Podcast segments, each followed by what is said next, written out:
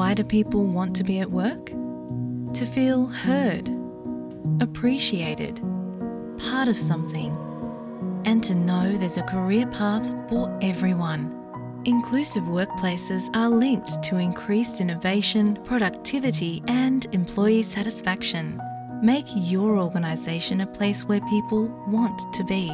For inclusion and diversity training, visit inclusion-program.com.au.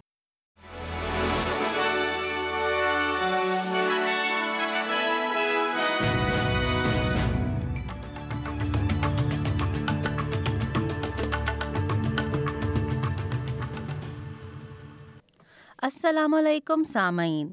تین جولائی بروز پیر کی مختصر خبروں کے بلٹن کے ساتھ میں ہوں ندا تحسین۔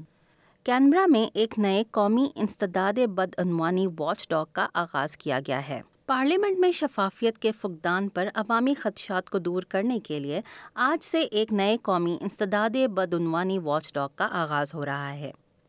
یہ watchdog N A A C کے نام سے جانا جائے گا اور اس کے سربراہ پال بریٹن ہوں گے، جنہوں نے افغانستان میں آسٹریلوی اسپیشل فورسز کی جانب سے میدان جنگ میں مجرمانہ بد انتظامی کی سابقہ تحقیقات کی قیادت کی تھی۔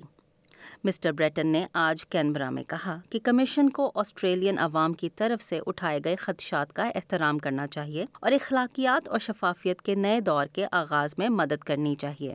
This confluence makes this potentially an inflection moment when we can make an enduring difference in the ethics and integrity of the governance of the Commonwealth.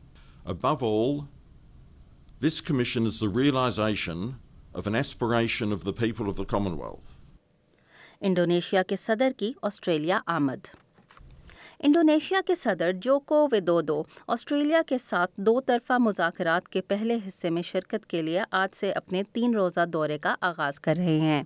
اگرچہ انڈونیشیا میں اوکس سیکیورٹی اتحاد کے متعلق رویہ بدل گیا ہے، لیکن جو بھی صدر جوکو ودودو کی جگہ لے گا، اسے معاہدے کے بارے میں طویل مدتی استحکام کے خدشات سے دوچار ہونا پڑے گا۔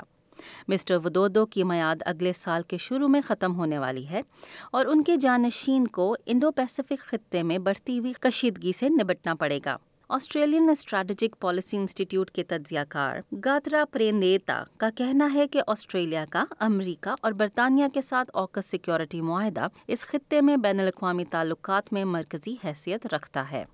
اور آج کی تیسری بڑی خبر یہ ہے کہ جولائی کی تین تاریخ یعنی آج سے عارضی ویزا پر آسٹریلیا میں مقیم ایسے افراد جن کو گھریلو تشدد کا سامنا ہے، اب آسٹریلین حکومت کی جانب سے مالی سہولت حاصل کر سکیں گے۔ آسٹریلین حکومت کی جانب سے اعلان کیا گیا ہے کہ ایسے افراد جو گھریلو تشدد سے بچنے کے لیے اپنے گھر چھوڑتے ہیں، ان کو اب آسٹریلین شہریوں اور پرماننٹ ریزیڈنٹس کے برابر مالی ادائیگیاں کی جائیں گی۔ اس پروگرام کی توسیع سے خاندانی یا گھریلو تشدد کا سامنا کرنے والی ایسی خواتین جو ٹیمپریری ویزوں یعنی عارضی ویزوں پر آسٹریلیا میں موجود ہیں، ان کی مالی مدد کو تین ہزار ڈالر سے بڑھا کر پانچ ہزار ڈالر تک کر دیا گیا ہے۔